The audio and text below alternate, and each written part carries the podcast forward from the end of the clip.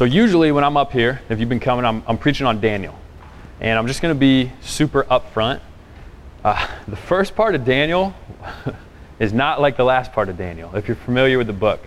And it's, it's a little difficult uh, to work through. So I'm, I'm really taking my time. And so uh, I'm just going to jump in to 1 Corinthians. We're going to be in 1 Corinthians 13 today. Uh, but we, we, will, we will finish Daniel. We're not going to just shy away from passages because they're difficult.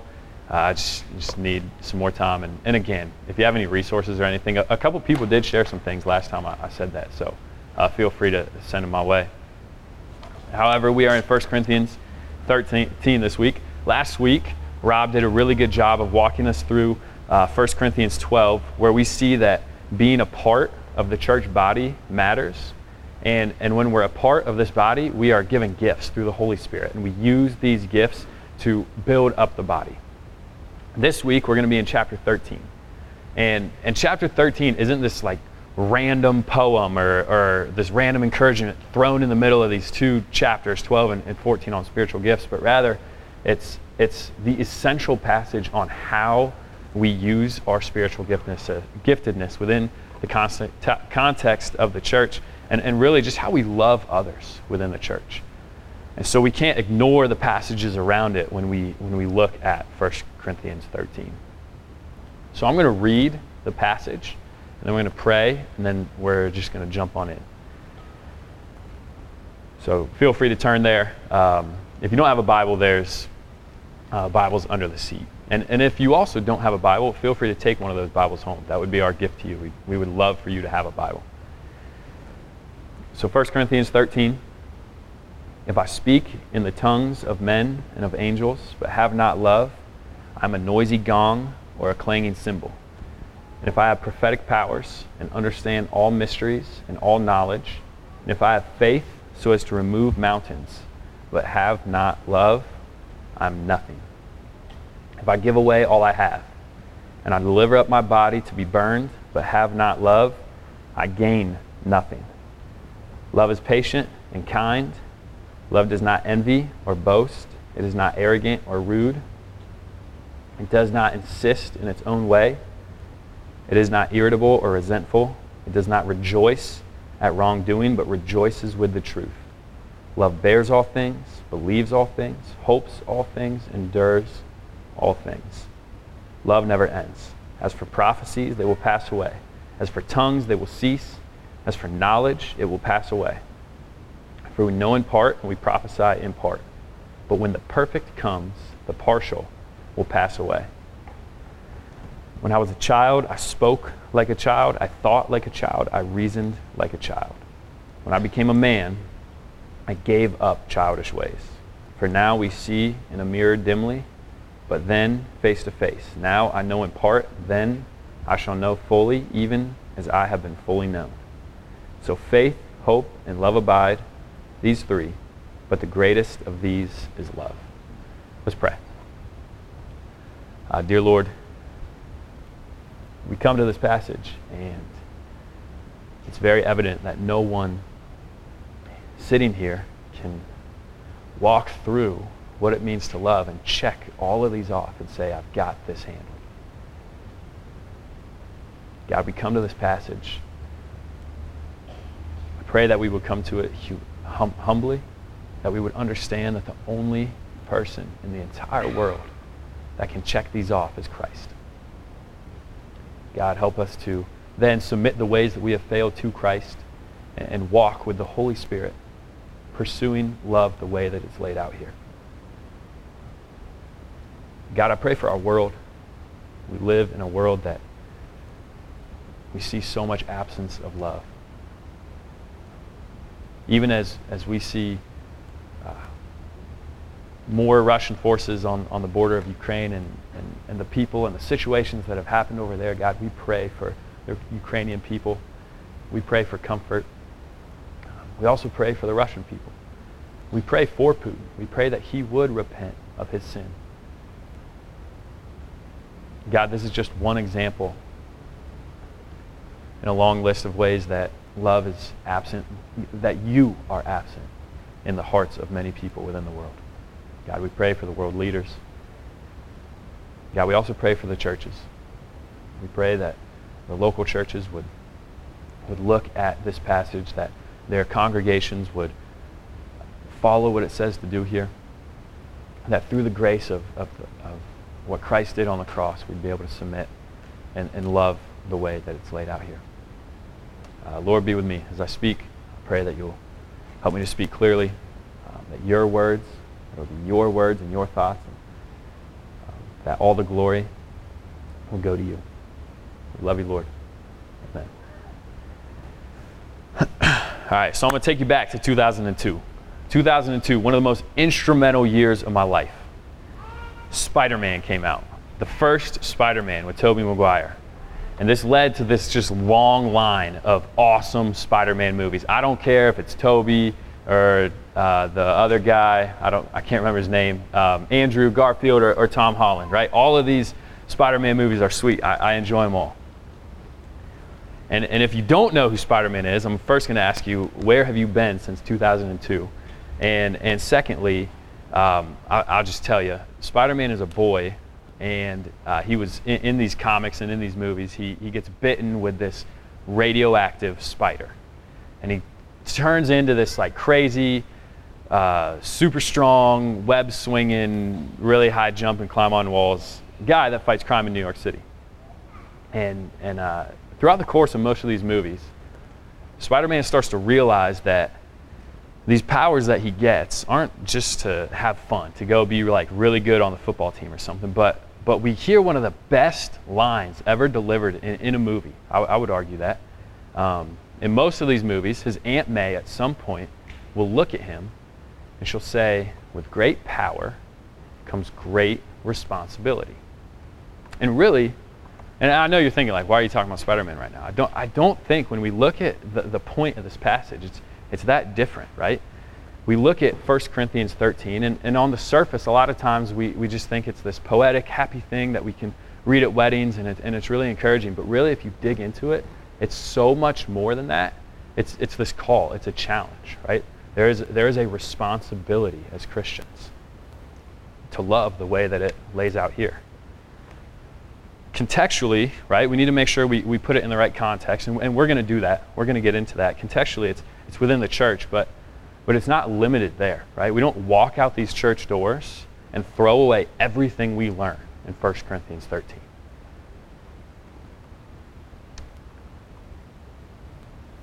And just like Peter Parker, Spider Man, if you don't know, Peter Parker, he had this lofty responsibility to protect all of New York City.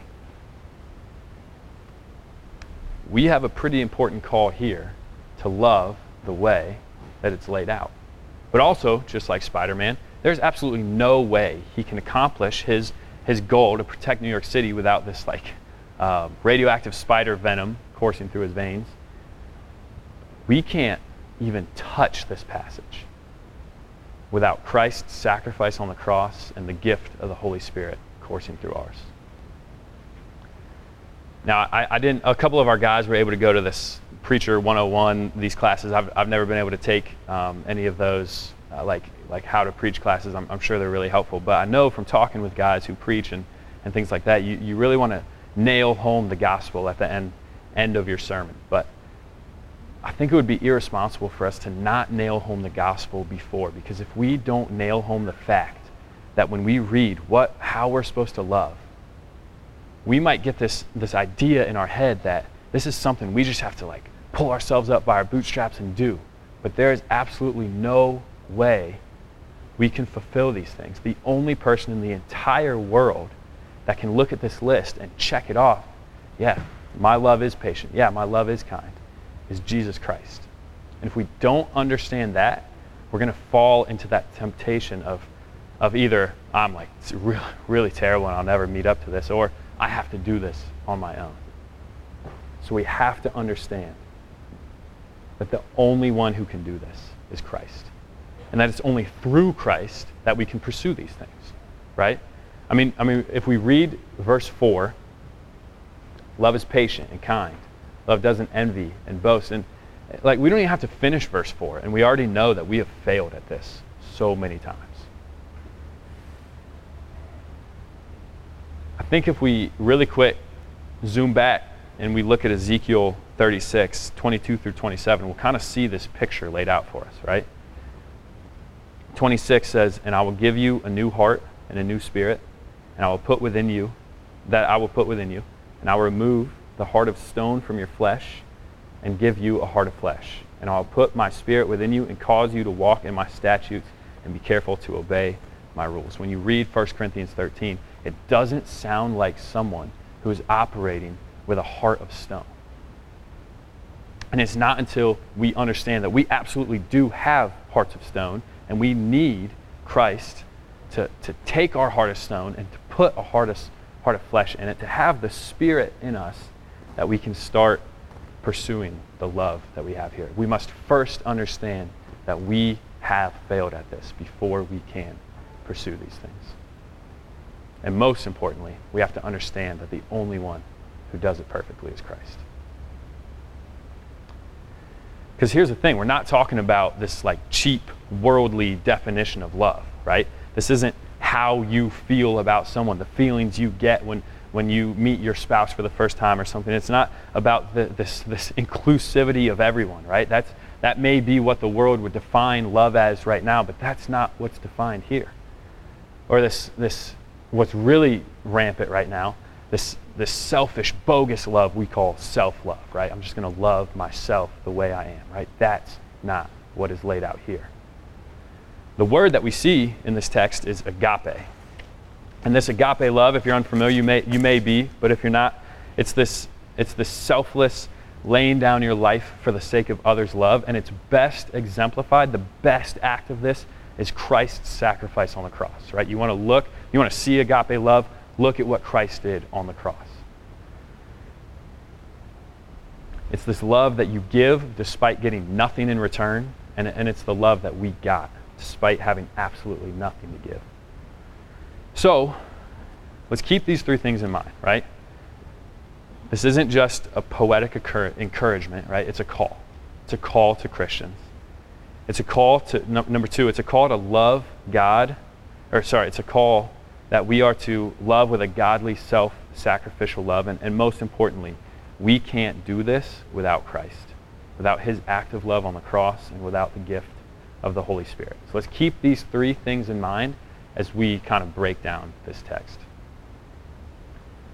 So, so again, before we actually break down the text, though, let's look at the passage and see what Paul is calling the Corinthian church to do. Let's understand this in, in the proper context, and then when we understand it in the proper context, we can, we can apply it to our church. So we know that Corinth was, was a church that was filled with division, right? If you haven't been able to attend um, the last couple weeks, we've just been breaking that down. And, and week after week, we see the Corinthian church had a lot of areas where they were divided. They were divided in who they were following, they were divided in how they were taking the Lord's Supper, uh, but they were also divided in who was more important or, or what gift was more important, what gift serves the body better. And, and in 12, Paul addresses those questions and divisions. He makes this point that, that we're one body with one spirit, which all these gifts come from. And here in 13, we see Paul telling them that yes, yes, we're one body, but we're going to go, and, and, and, all these gifts come from one spirit, but we're going to go back to like the fundamentals here, right? I'm, I'm a soccer coach. I coach for um, a high school that I teach at. So I'm a teacher. I'm not like a, and then I'm a teacher that coaches. Uh, but all my students that go to my school have usually never touched a soccer ball before they get to high school, right? Where I'm at, just culturally, you play football, basketball, that's it. And so a lot of the, the guys that I get just have never touched a soccer ball. And so I'll be doing these drills sometimes, and we'll be out on the field, and, and I'll just be like, oh my goodness, what is going on? Like, we, we, we can't even pass the ball. So I just say, all right, forget this. Everyone bring it in, grab a partner, five yards apart. We're just going to pass the ball for like 30 minutes, right? Kick the ball in the middle. Like, we don't have to get in all that. But we get back to the fundamentals. And, and when I was reading and, and praying over this passage, I wonder if Paul was, was writing to the Corinthians and he just got to this point, right? He's addressing all these concerns because the Corinthians had wrote to him and he's addressing all these concerns. And I just wonder if he got to the point where he's like, stop. Let's just get back to the fundamentals, right? Let's go back to the fundamental thing. the way we should be relating to each other within the church is love. And then he lays it out. And if we break this into three sections, it might help us understand it a little bit better. So, three points that we're going to be going through today is why love matters, what love looks like, and then love never ends. So, knowing, right, we need, we need to make sure that we keep this in our head, right? This passage was written to the Corinthians about how they should be relating to each other, about how they should be using their spiritual gifts. Knowing this, what does Paul say? Why does love matter? I'm going to read 1 through 3 again. That's where we're going to be for this, this first point, so just so it's fresh in our minds. If I speak in tongues of men and of angels, but have not love, I am a noisy gong or a clanging cymbal. And if I have prophetic powers and understand all mysteries and all knowledge, and if I have all faith so as to remove mountains, but have not love, I am nothing. If I give away all I have and I deliver up my body to be burned, but have not love, I gain nothing. Why does love matter? Because everything that we do that's not in the vein of this agape love is nothing. If we go back to chapter 12, we'll see Paul tell the Corinthians, 1 through 4, right? Hey, j- just summarizing here. Hey, these gifts that you have, all these gifts are from the same Spirit, right? They're all for serving the same Lord. And then verse 7, he talks about the common good. Well, if you take that within the passage of 12, you'll look, what, what's the common good? The common good is, is building up the church, right? Your gifts are for building up the church. Ultimately, that's going to produce a healthy church. And, and healthy churches glorify God, right? They bring glory to God. And so, so this, this overarching common good that we see is, is, is our church should, should glorify God, right? Your life should glorify God. And if you're glorifying, Paul's, Paul's telling the Corinthians, if you're glorifying yourself with your spiritual gifts, then you don't get this. You're not doing these things out of love. You're not doing these things out of, out of service to your church. And then everything you're doing, your service to your church, is nothing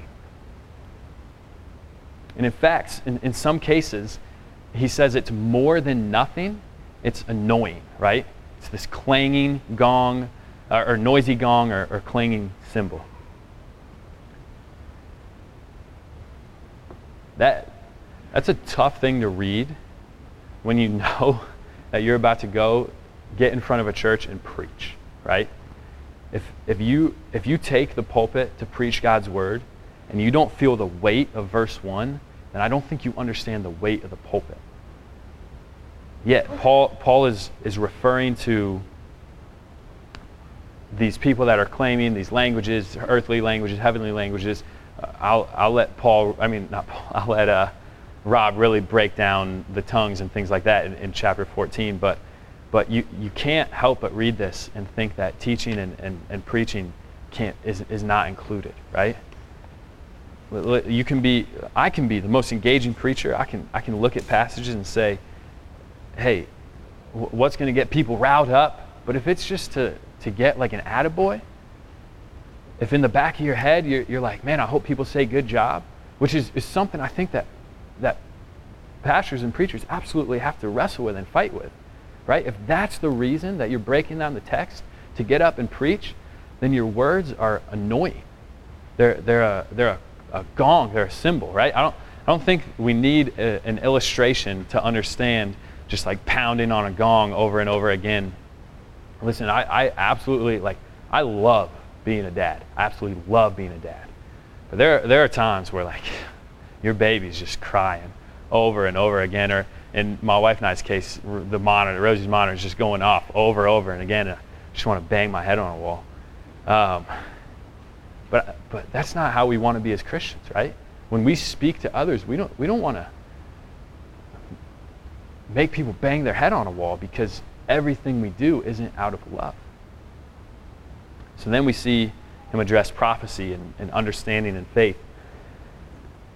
And if, if, you, if you come to church and you, you, you could say, hey, I think this person needs to hear this. And you could, you could speak so prophetically into their lives, right? Say exactly what that person needs to hear in that exact time.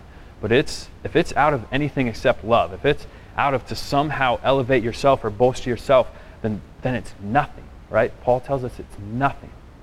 And so he's telling the Corinthian church, you keep using your gifts to, to build yourself up, and it's nothing, right? It's not what they're there for.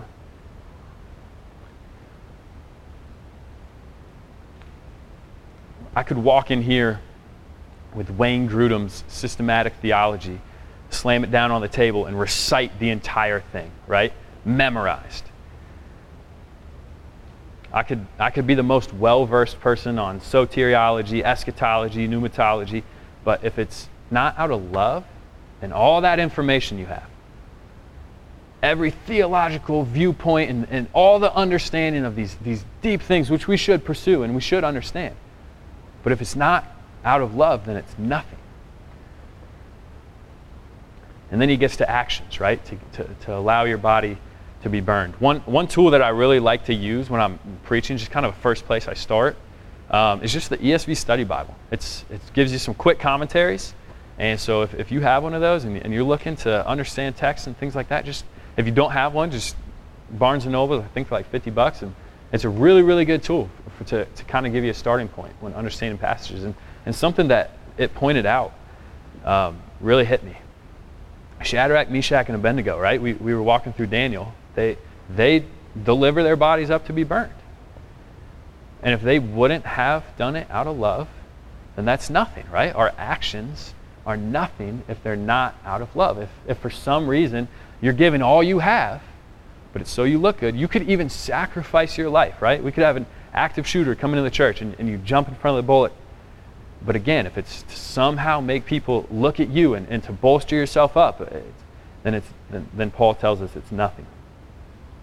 Why love, though? Why, why is love this, this driving force? Well, when you look at this word agape, the, the, the agape love that we defined earlier, this laying down your life again, best exemplified on the cross, then any other motive for doing these things would somehow be selfish, right? It wouldn't be for the purpose of, of glorifying God.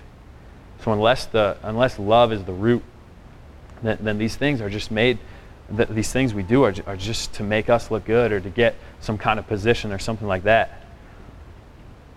And so these, these Corinthian Christians, they're, they're trying to bolster themselves with these spiritual gifts, and Paul just continues to tell them, hey, this like weird game you're playing of, hey, I speak in tongues, so I'm, I'm like one of the most important people in the church, right? He's saying, no, it's not the purpose.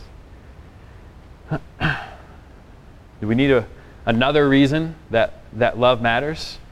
Well, as a Christian, it's because Jesus commands us to. And it's really not another reason, right? Paul's just expounding on the command Jesus gives. But John 13, 35, or 34 through 35 says, A new commandment I give to you, that you love one another just as I have loved you, you also are to love one another. By this, all people know that you are my disciples if you have love for one another, right? The mark of someone following Christ is their love. Imagine dying and then facing God and hearing that everything you built, every sacrifice you made, every way that you served the church was nothing because it wasn't done out of love. That, that's convicting. Right? I, I was like wildly convicted when looking at this passage. So clearly, we're called to love. Jesus commands it, Paul expounds on it. So, what does it look like? What does this agape love look like? I think verses 4 through 7 paint a pretty clear picture here. We're going to read them again. Love is patient and kind. Love does not envy or boast. It is not arrogant or rude. It does not insist on its own way. It is not irritable or resentful. It does not rejoice at wrongdoing, but rejoices with the truth. Love bears all things, believes all things, hopes all things, endures all things. So, this list here, commentators point out that this list here, right, these words that we hear are um, verbs, right? They're actions. So So it's, it's if you have love, if you have this love, this is what you're doing, right? And so I think something helpful would just be, be to take these words because, because what Paul's telling the Corinthian church is he's saying, hey, if you have love in your hearts as, as, a, as, as people within the church, then this is what is going to be happening, right? This is what will be happening. These are actions that will be taking place within your church. Paul's trying to pound that home. And, and so I think it'd be, uh, well, first, I, I think that understanding that, right? Understanding this is to the Corinthian church, talking to them, it's absolutely applicable to citizens, right? Paul's telling him, hey, this is what your church should look like. These are the actions that should be taking place in your church. Hey, citizens, this is what your church should look like. These are the actions that should be taking place within your church. And so then when, when, when you read it and you realize like this applies to you, it's a really, really tough passage to read.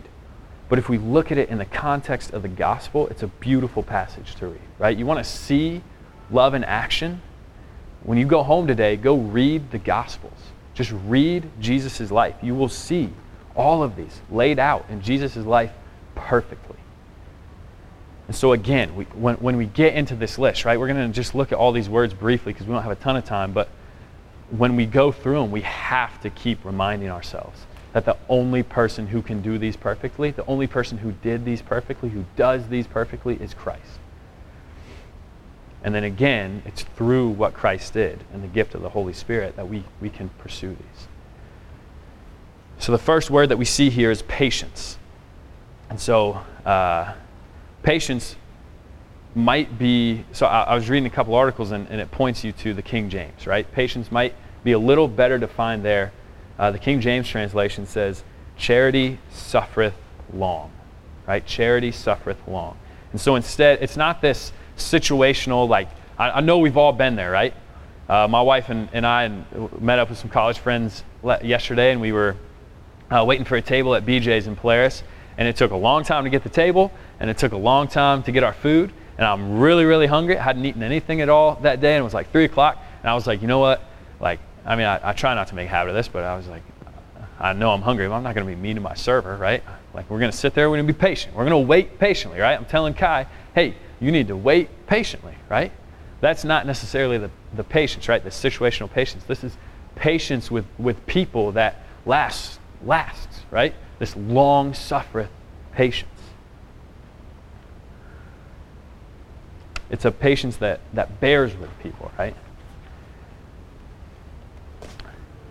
I think one place that you, you can kind of look to the Bible and see this is God's patience with, with Israel. They rejected him so many times, and, and he's, he's patient with them, right? This idea that you, you, bear with someone even when they have nothing to give you, right? Israel has nothing to offer God, and he's, he's still patient with them to, to bring them to repentance. And, and how long do we do this? I don't know if I can give you like a straight time stamp, but I, I, I do know if, if the perfect God of the universe is patient with these pagan cultures in the Old Testament times, right?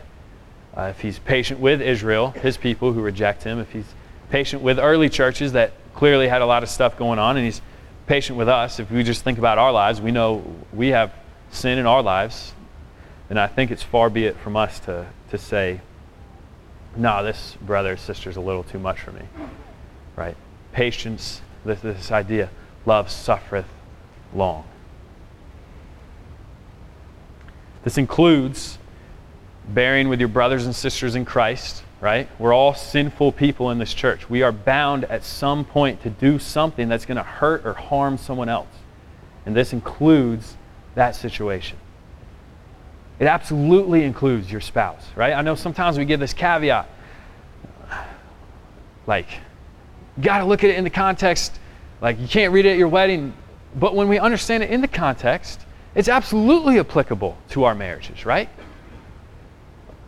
This includes bearing with your spouse in times when they've wronged you in ways that you probably never imagined they would when you first got married.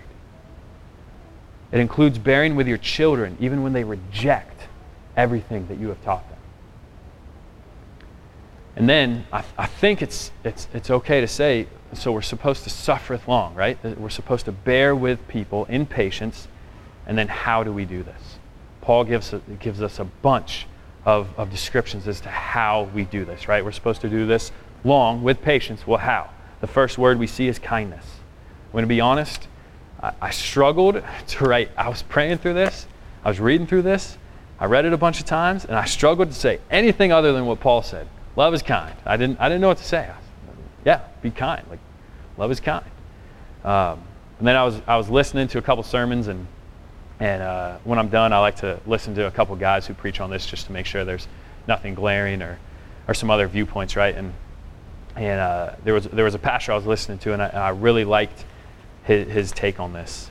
Uh, for those of you who are wondering, it, it I, my boy, I, I really like Alistair Begg. I want to make a caveat I look at a lot of other people than just Begg. The only reason I'm saying that, not to say like, oh, look at Ben, but like, you shouldn't get all your information on a text from one person, right? You should look at different commentaries and, and well, first look at the Bible and pray through it, and then look at different commentaries, listen to different pastors.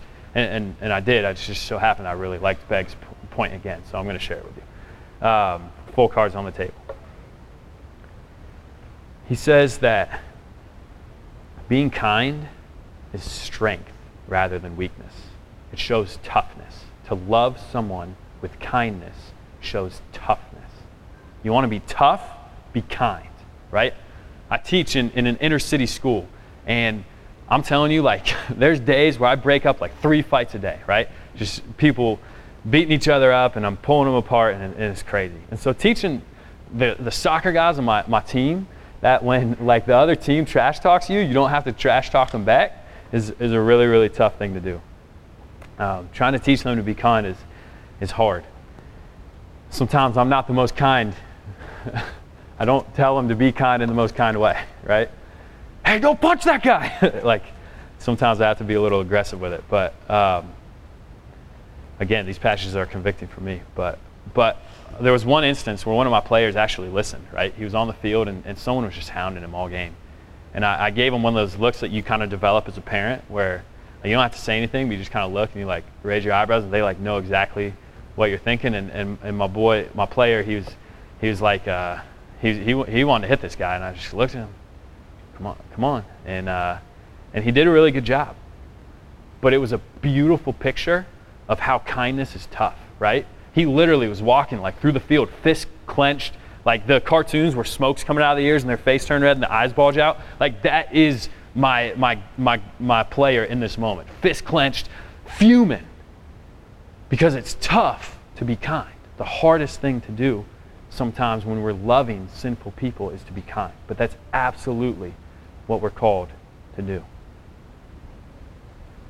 And I think we got to ask ourselves, right? Would the people closest to us in our life describe us as kind? And if not, what does that say about the love we're showing them? The next word we get is envy. We're not going to spend a lot of time here, but, but just know that this long suffering, kind, self sacrificial love isn't worried about looking better than others or, or bolstering themselves, right? That's not what's at the forefront of the mind here. That's not what Christ was about, right? Boasting or, or arrogance, it's not about making something of yourself, but again, rather for the betterment of the others. It's, it's not about constantly working into conversations some something that you've calculated to make your, yourself look a little better at the end of that conversation than, than maybe what you really are, right? Honestly, that was convicting for me. The next word we get is rudeness. Again, if, you, if you're in the ESV. Listen, it's true. Love absolutely confronts people in their sin. Absolutely, right? Speaking truth into people's lives that, that need to hear it is a good thing. But if you're constantly walking away from situations where you have spoken truth, but everybody leaves hurt and angry because the way you said it was rude or, or quick to anger, then there's a problem with your love here. In fact, it kind of falls into that next category, right? Insisting in your own way. When, when we genuinely love other people, we genuinely hope that that other person sees Christ. It's not about pounding them into submission of what you think is right or what you think is right for their life. And then, and then within the context of the church, it's, it's about hoping that your church will truly glorify God, right? Your church body will bring glory to God and, and not about your church doing things the way you want because of your preferences, right? It doesn't insist in its own way. Irritable. So I went to do uh, a Google search last night. My wife and I were actually talking on the way here. We, we were talking about the word fantastic and talking about like sometimes we read the definition in, in the dictionary and we're like, do we actually use this word right? And so last night it was kind of that same thing. I was like, I just want to make sure like I, I, I know what irritable means. I mean, I think I do. But it brought me down this whole rabbit hole. And when I did a Google search of irritable, I found out that it is actually now a medical condition. We are ir, ir, being irritable is a medical condition. I'm not lying, right? Healthline.com says most people feel irritable from time to time. For example, it's normal to feel cranky after a poor night's rest. Some people feel irritable on a more regular basis. If you find that irritability is interfering with your daily life, talk with your doctor. They can help you identify some potential causes of irritability. Listen, I'm not trying to like make light of irritability here. In fact, that's like the opposite of what I'm doing. Paul is telling us that irritability isn't a symptom from a medical condition, it's a symptom of not understanding God's love. That's way more important than a medical condition. As Christians, we've got to stop letting the world tell us that our sin problems aren't sin problems. Irritability is a sin problem, not a medical condition. So then we get resentful.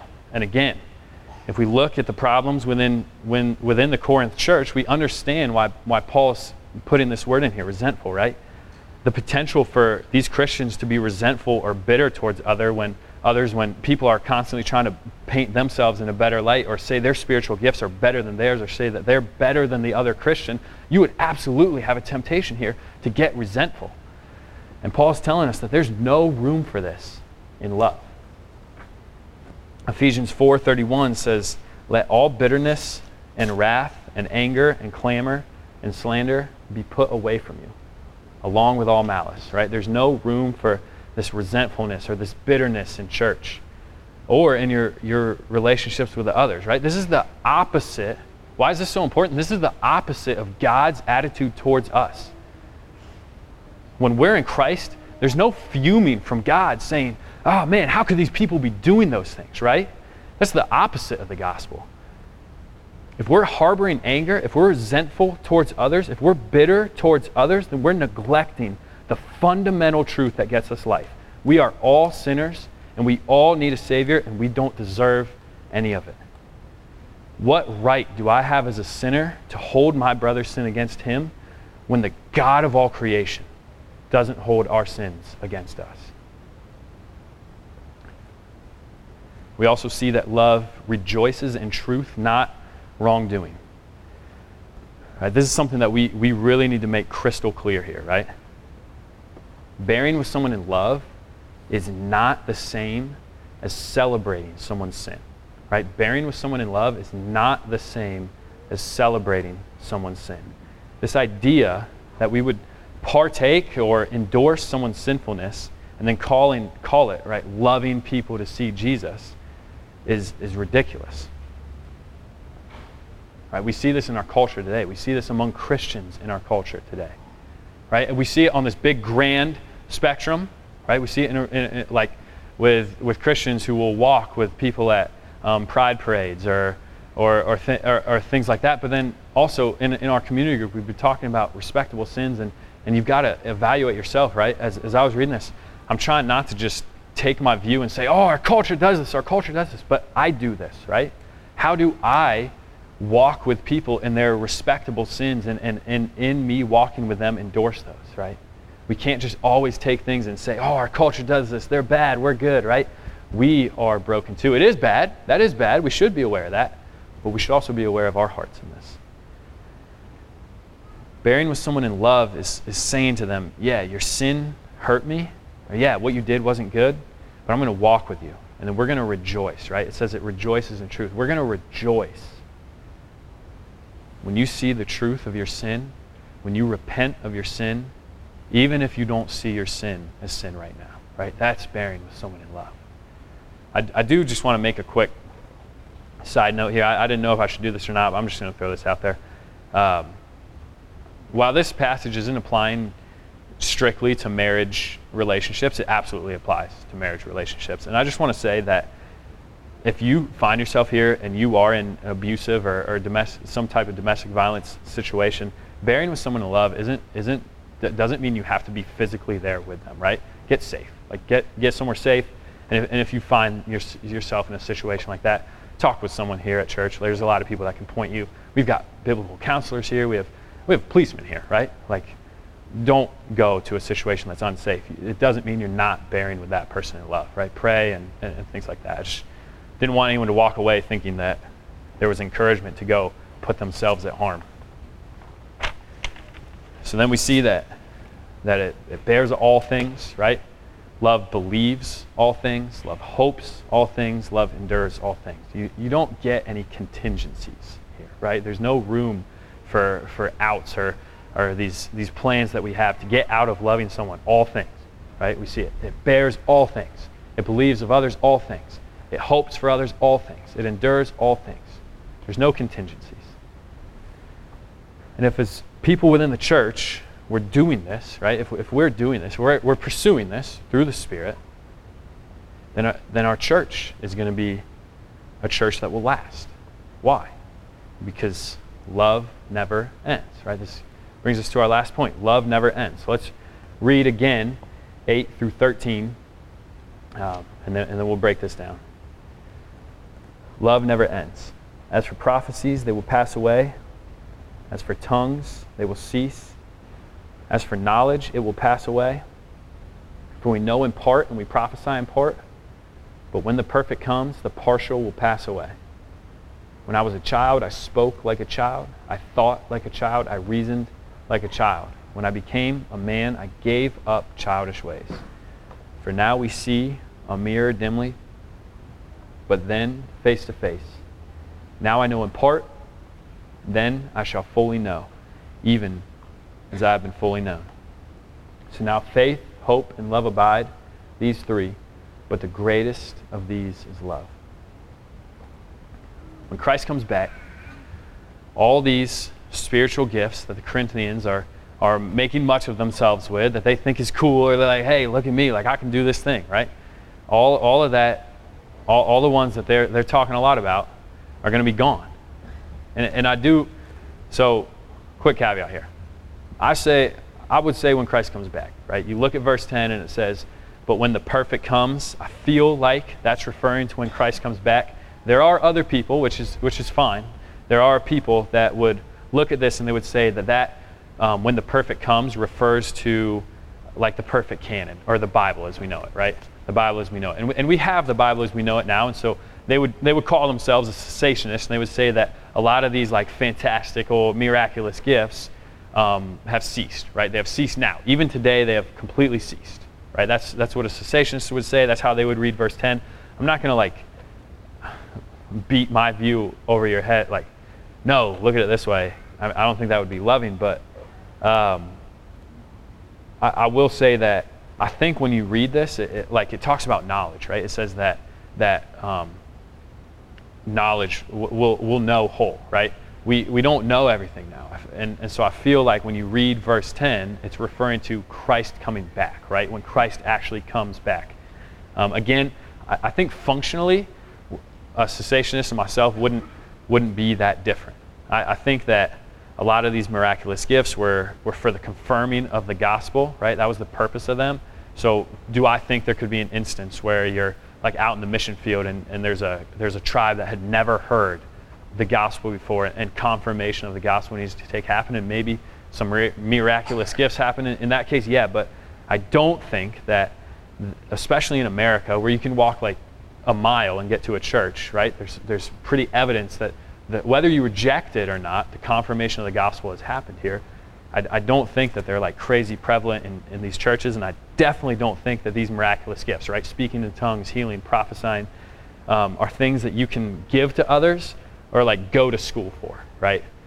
Um, so, so functionally, I think we're in the same place, but um, just to drive the point of this, this passage, right? When Christ, when Christ comes back, Paul's telling them when Christ comes back, these tongues that you're so proud of, they're going to be gone, right? Whether it's earthly language or heavenly language, um, regardless, the, the prophecy is going to pass away. Why? Because when Christ comes back, all, all prophecy is, is fulfilled, right? Knowledge will pass away. Why? Because knowledge is going to be revealed, right? In eternity, what remains? Right? We're, we are in this dimly lit mirror of what is going to be, right? It says it here, right? We're in this dimly lit mirror of what's going to be fully known and, and, and what remains when, when Christ comes back and, and a new heaven and new earth are made and we get to dwell with him eternally. What remains? Love. And if this, if this is the love of heaven, then let's pursue it here. 1 John 4 8 says, Anyone who does not, oh, sorry. So then, so then he says, um, these three remain uh, faith, hope, and love, but the greatest of these is love. Why? Why love? Why, why does Paul say the greatest of these is love? There's a lot of passages where you'll see these kind of work together and uh, from in Paul's writings, right? Here, we see him, him claim love is the greatest. Why? Uh, well, 1 John 4 8 says, Anyone who does not love does not know God because God is love, right? Both our faith and our hope are in what? They're in God. And what is God? God is love, right? So, so why do we have faith? Because God's greatest act of love was Christ on the cross, right? Why do we, we have faith? Because of God's love. Why do we hope? We hope because of God's love for us, right? What's coming? We hope in what's coming. When you are in these situations that are incredibly hard, what do you put your hope in? You put your hope in, in, in the, the new creation, right? And that comes from God's love for us. So, so you see, this faith and this hope, while vital, are driven by love. The last thing I want to share before we close um, if you're like me and, and, and, and, you were reading through this passage or you were reflecting on this passage, um, it, it is, it's beautiful. It's beautiful to read, right? It's almost poetic, but it's really, really convicting. Um, I was, honestly, like the last two weeks, I was kind of a train wreck in my classroom because I was like, I can either take control of my class or I can be nice, right? And, and as a teacher, I was just like, this is tough. Like, this is really hard. Um, and so I just want to I want to make sure that we remember that our justification comes in how well Christ did this, not how we do this, right? Our justification comes in how well Christ did this, not how well we do this. That's not an excuse to not work on these things, right? We, we should intentionally, these are action items, right? We should work on them. We should work hard on them. 1 Corinthians 15.10, Paul writes, But by the grace of God I am what I am, and his grace towards me was not in vain. On the contrary, I worked harder than any of them, though it was not I, but the grace of God that was, was in me. So you read these and you think about situations in your life where you're failing at these, try. Like, try harder at them. But understand the only reason you even have this conviction to try harder at them is because of the grace of God, right? So, so our justification isn't how well we do these but we should absolutely try to do these well. And then also pray, right? Think about areas where you're falling short. Ask God for forgiveness. Forgiveness comes from God. Pray to God, ask Him for forgiveness, and then just pray that you can do these. Pray that the Spirit will help you to do these well. Let's pray. Dear Lord, we thank you again for Christ. We thank you for for the cross. And, and we thank you for the gift of the Spirit. God, as we, we know that we have the Holy Spirit within us, help us to, to go out and to work hard at loving people in the church well, at, at loving our spouses well, our families well. God, help us not to ignore the words that described love here, right? If, if we are resentful or bitter towards someone, but somehow are, are classifying it as love, Help us to reject that because that's a lie. God, help us to be open and honest with ourselves, with you, with, with other believers. God, you know us. You know where we fail at these. You know where I fail at these. So, Lord, convict us, bring us to repentance, and, and then help us to try hard, knowing that it's you. God, we love you. Uh, we thank you. And, and most of all, we thank you that our justification isn't on how well we do this, but on the fact that Christ did it perfectly. Love you, Lord. Amen.